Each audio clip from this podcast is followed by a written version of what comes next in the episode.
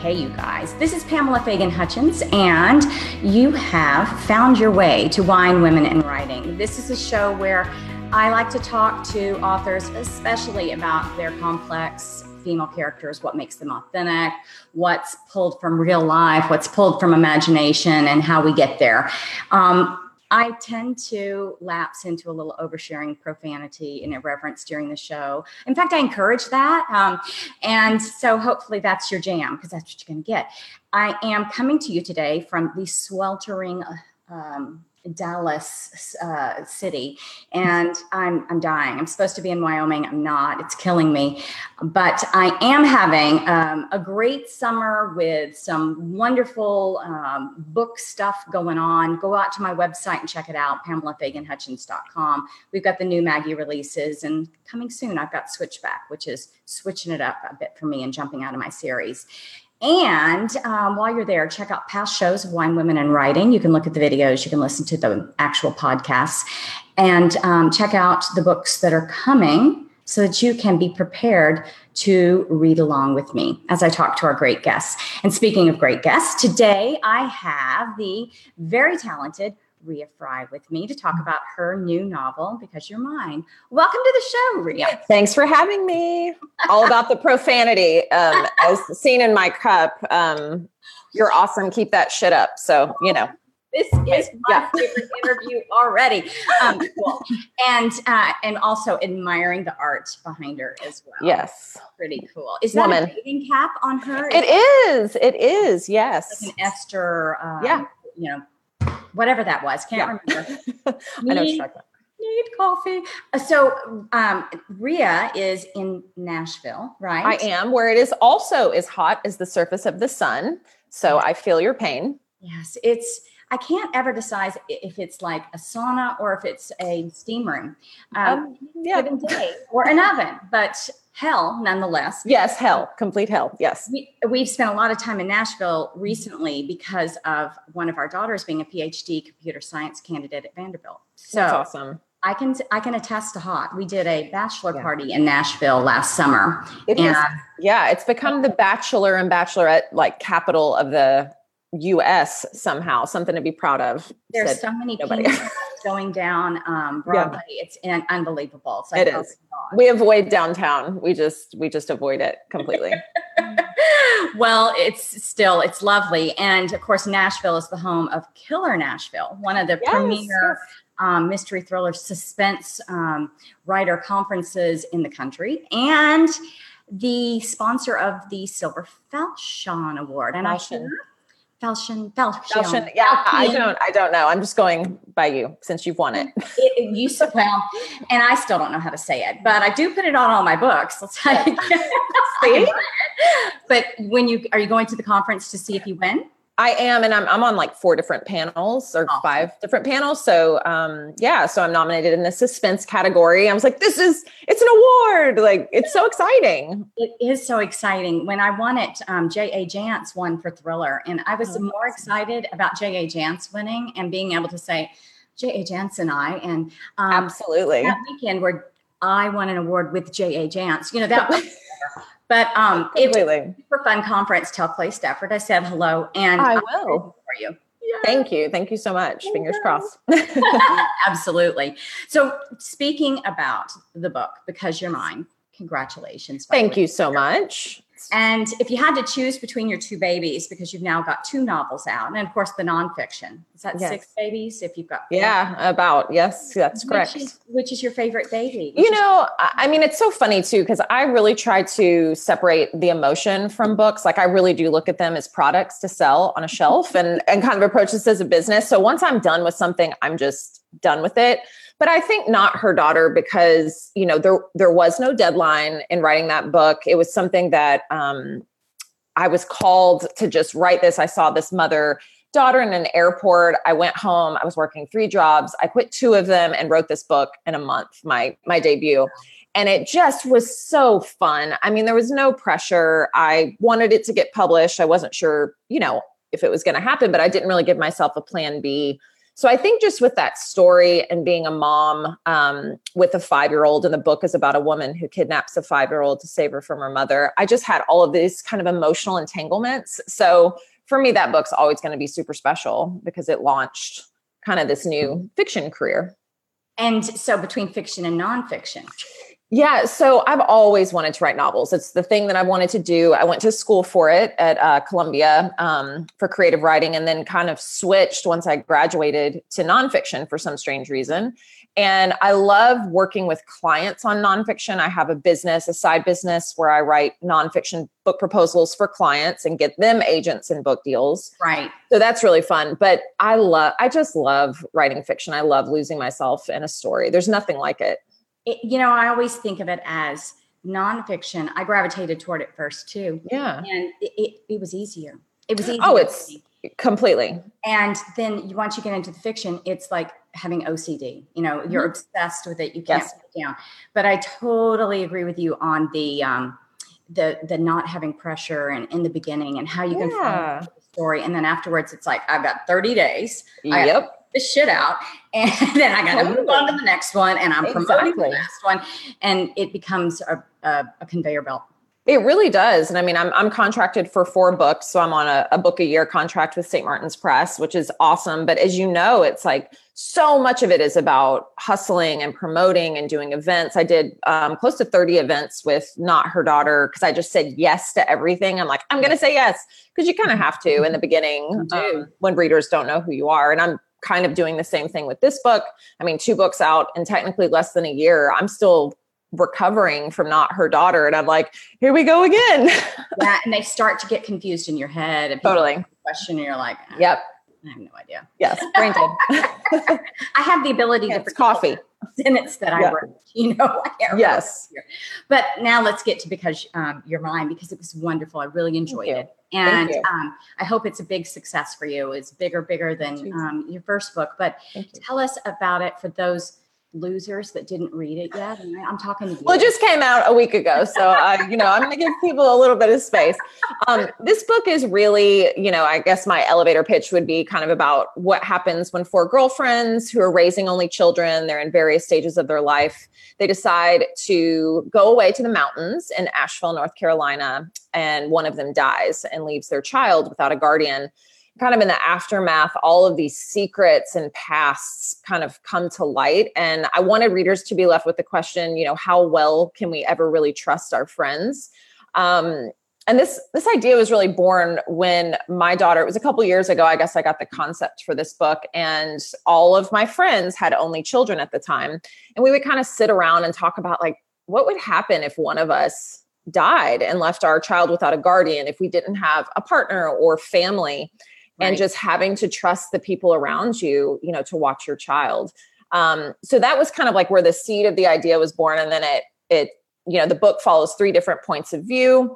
Um, and it's, it's super duplicitous and twisty, and you really don't know the truth until the very last page. It's kind of one of those books, but it was really, really fun to write because I'm so interested in the images we portray to the world and the age of social media, and my life's so great. And then just all the darkness that can kind of creep up that we don't really present to the world, and kind of what that might make us do in certain circumstances.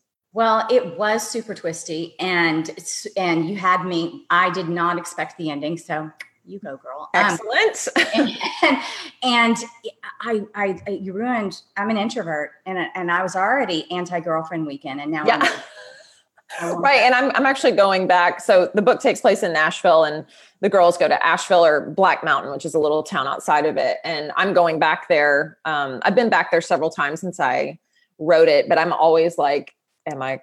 Yeah, it's it's kind of ruined it for me too. I'm like, oh, you know, we can't go much further because we don't yes. have soil here. But yeah. you know, beware your girlfriends. Beware. Yes, beware, beware.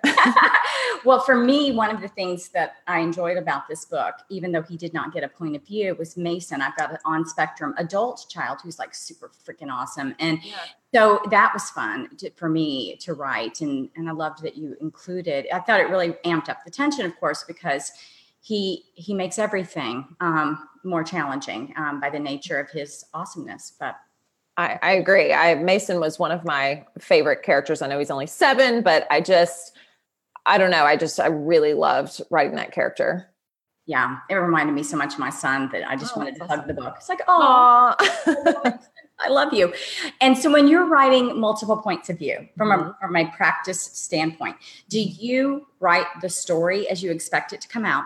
Or do you write each person's story and then weave them together? How's your how's Yeah, your you know, this one was tricky because when I got a two-book deal with Saint Martin's Press, I didn't even know what the second book was going to be. You know, we sold it and then I was like, I don't know. So when we started the book, it was it was actually more women's fiction, and it was four points of view. It was Grace, um, Lee, Alice, and Carol. So it was just these four girlfriends. It wasn't as as twisty. It was more women's fiction. And then we kind of scrapped that and came up with this new concept. So the book, I mean, the book changed so many times, like the villain changed so many times and the storyline changed so many times that I tend to be a writer who, who kind of writes in order. I don't write all of one character and all of another. But since then, I've discovered Save the Cat Writes a Novel. Have you read that book? No, no, no, but it sounds already. Oh my God. It is. So Save the Cat, you know, is a popular book for screenplay writers, and they kind of, um, the, the stories go on these fifteen beats, or screenplays hit fifteen different beats. So this author, Jessica Brody, took the same concept and applied it to every genre of a novel and laid out these fifteen beats. And it has been the most life-changing book I've ever read in my life. Um, Save the Cat Writes a Novel. Save the Cat Writes a Novel. It is, so I've got like a whiteboard in my office, and for my third and fourth books, I mean, just because I'm not a big outliner, but it, it, I mean, this is, this is proven, like this formula works. It works again across all different genres. The books that are bestsellers kind of use this, whether they know that they do or not. And it has been the most helpful thing ever. So I am, from here on out, I'm using that. Like the first two books were, you know, kind of like piecemealed together. And now this right. is, I'm going to have like an actual strategy. Well, um, but yeah. When you think about, like you talked about, and I'm sure there were multiple people involved in this, um, as, as I think back on my own experiences and friends, when you're ripping a book apart and you've got an idea and all of a sudden you can't even figure out what's going on with it anymore because everybody's got a different idea that they're putting totally. into it. And it's, it's demoralizing. It's frustrating. It's depressing. You don't ever think you can get over the mountain. So mm-hmm. anything that can keep you from having to go through that again. Oh my God. I, I mean, creativity. it's it, exactly. And it's like, oh, this is like a foolproof plan. Like, you know where you're going. And of course mm-hmm. things are going to kind of change, but it's the smartest book on constructing a novel that I've ever, that I've ever seen. Um, so I'm so thankful. I have been yeah, it's a good fan of Take Off Your Pants, which is yeah. by Libby Hawkins. And it's a, yeah. a plotter versus a pantser. Right. Uh, approach, but I'm going to now have to save the cat. Are, are you a plotter or a pantser? You're probably a plotter now. I'm plotter now because I just can't survive without it. I was totally. pantser, but yeah. how do you, how do you meet deadlines without a little planning? Because you can't mm-hmm. afford to go off on some tangent. No, you're right. You're totally right. Yeah. Deadline. There's yes. a cover for this book, you know? Yep. Are you on a book a year as well? Um, I'm, I'm due, it's roughly a book a year, but what I do is I do trilogies. And so they're not incredibly long, and it's a little more than a year, but one trilogy in that time wow, frame. That's amazing. But it's, they're mysteries. And yeah. so for me, and by the way, my first book took me five years to write, you know, yeah, now, yeah. now it's a, a book a month, and the, and then turn around and go through wow. the process with that book.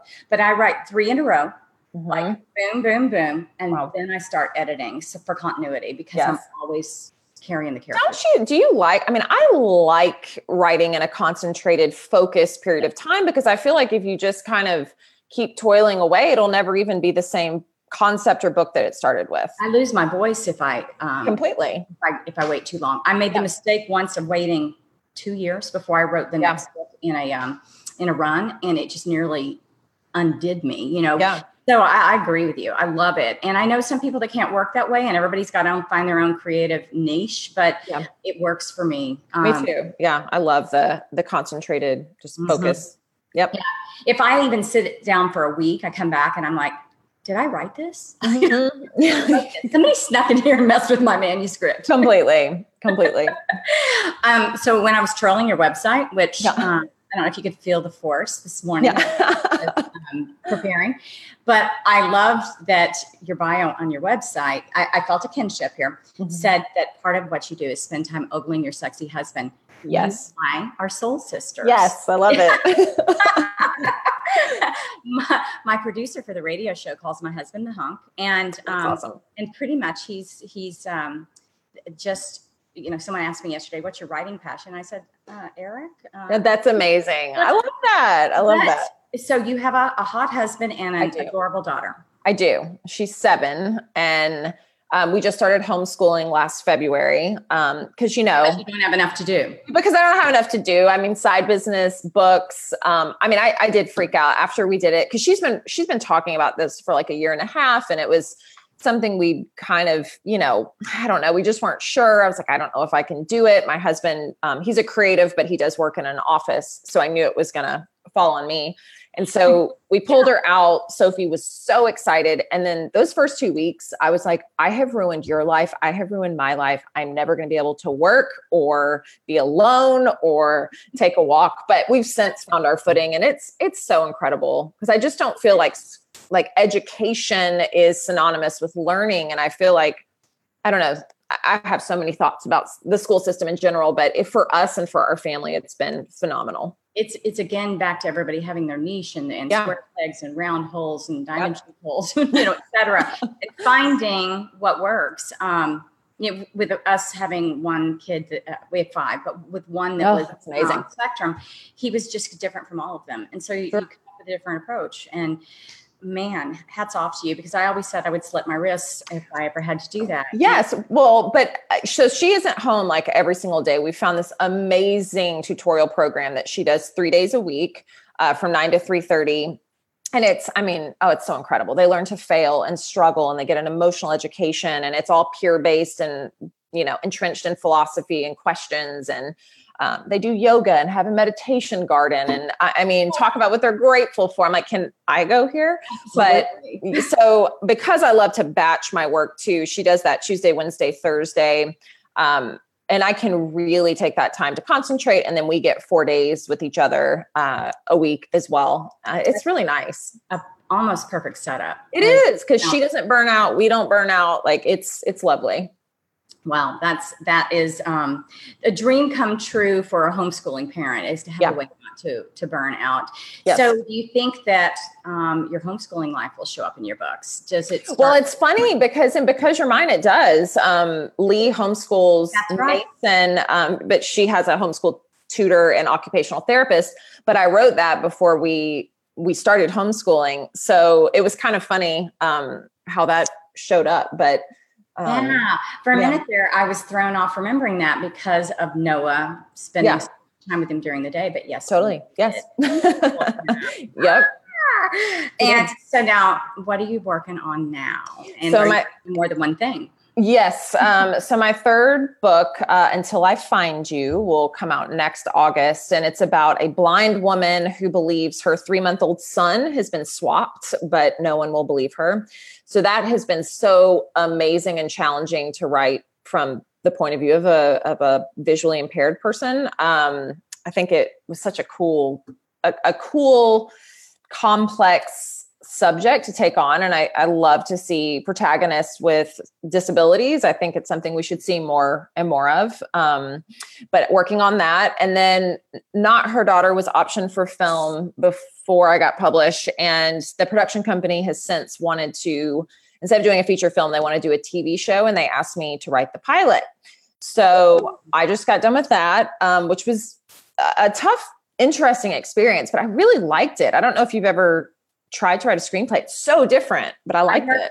I worked with a screenwriter on my first novel to collaborate on one. And it yeah. was so, it was a huge learning experience. It was so totally. interesting. Nothing has come of it yet. It's being shopped to Hallmark, you know. Oh, that's awesome.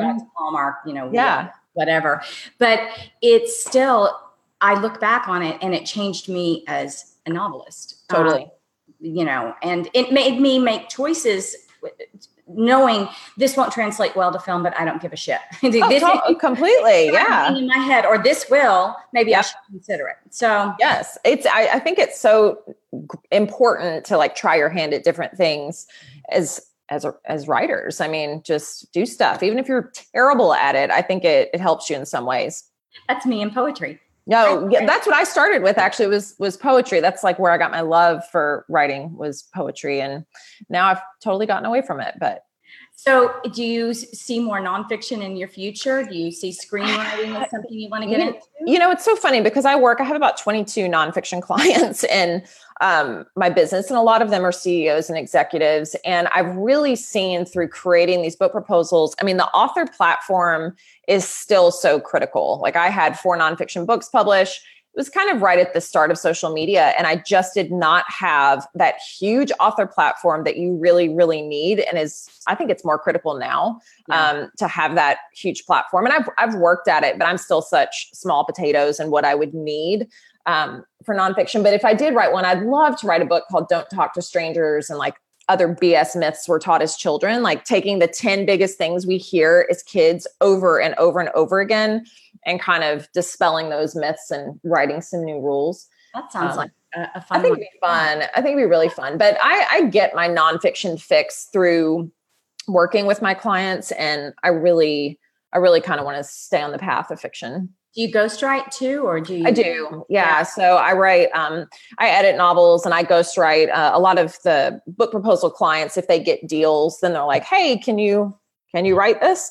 And it's such an important thing, I think, for both readers and other authors to hear is that you can look at someone and your perception is, wow, she's got a film deal and she's got six books and, right. you know, and she, she's a novelist, and how hard you have to hustle. Oh my God. It heart. Is unbelievable. Like I was able to scale my side business with with writing into a six figure business this past year, which was phenomenal. But it's like how much money I spent on, on travel, on publicity, on all of those things. I mean, you kind of have to do it. I look at it as, as startup expenses for starting a business. And when you're starting as a novelist, you know, um, no one knows who you are. And it, you do, you know? You have to spend money to make money, and it doesn't do.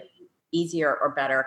It's just the numbers get bigger to keep you there. Exactly. It's bigger on both sides, but you know, it's like the, the expenses and the income. Yes. And suddenly and, you're a huge money um, revolving door. You are. I mean, yeah, the more you make, the more you spend. And I mean, I think it's critical. And I talk to so many authors who come to me to write proposals and they're like, I just want to be a New York Times bestseller and like have my book in the airport and make, you know, like, I don't know, like five hundred thousand dollars. And I'm like, well, then you're in the wrong profession. I mean, you can get there someday, but it's so much work. And it's, I feel like understanding this business, I don't know if you feel like this about the publishing industry, but it can seem very private and like, you can't peek behind the curtain um, yeah. of what's kind of what's going on. So I'm super curious. I ask questions. I want to know my numbers, my data, what's happening at all times. And I think it's critical to your success to just understand the business of what you're doing. Understand it and to um, know that what's possible and what's not. You know, yes. It's like your clients. You can hit the New York Times bestseller list. It's going to sure. cost one hundred fifty thousand dollars. Oh my God. I t- yes, totally. It's like, you know, you can pay to be on that list. People are like, what? No, that's a list of bestsellers. And it's like, yeah. now let's talk. yes, let, let's, let's talk. Let's, oh, I know. I've like crushed so many people by just kind of talking about the realities of it, but, but it's a long game. It's a career. It's not an overnight thing. And I think it's better when you earn it. I mean, some of these people come out of the gate with seven figure advances and these huge deals. And I feel like there's nowhere to go, but kind of plateau or down. And exactly. The expectations become very high. Talk about pressure. Oh my gosh. Yeah. It's the little intrinsic awards along the way that I always encourage people to celebrate. It's, you know, it's the first time you're up for a Silver Falchion. It's the, yes. I know. I was so excited about that. I'm like, oh my God, it's an award. Oh, they like me. They really, really like me. Yeah. Right. But it's, it's, uh, that's what keeps you going. It's the yeah. reviews from readers or the emails yes. or the Facebook posts. And you're like, oh, they read my book and they got it. And yes. What are- do you think about social media? Like, are you a huge proponent of it? Do you think that you have to have it in this day and age to survive and thrive as an author? You know, I think that I think that you have to do something to stay, you have your name and your books in front of people. And that, that means you need to be wherever your audience is. Yep. So where, and, and on the one hand, that makes it easier than it was in the past when, you know, Jane Austen is in the country yes. and her, her books are in London, but it is harder because everybody's scrambling for the same space. And yes. it begins to feel like this endless shilling that we're all doing as we present ourselves. And so I'm so torn in pieces about it. I'm definitely too out there, I feel like, but yet.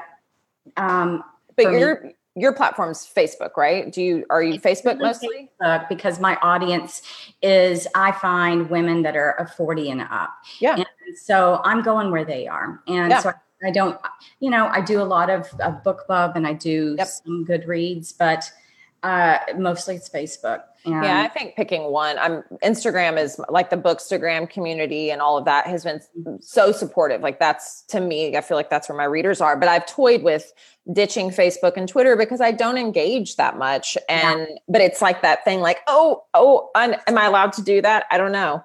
Absolutely, it's terrifying to think, you know.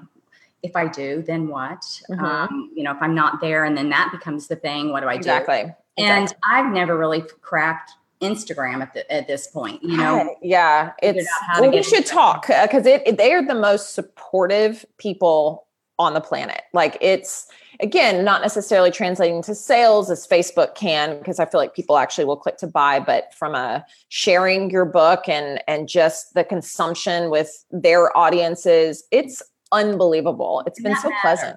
It does. That matters a lot. You know, how many impressions do you have to get on your name or your book before totally somebody converts to a buy? Yeah. Now, dear readers, we are talking about things that are going to make you go, ooh, icky. Yeah.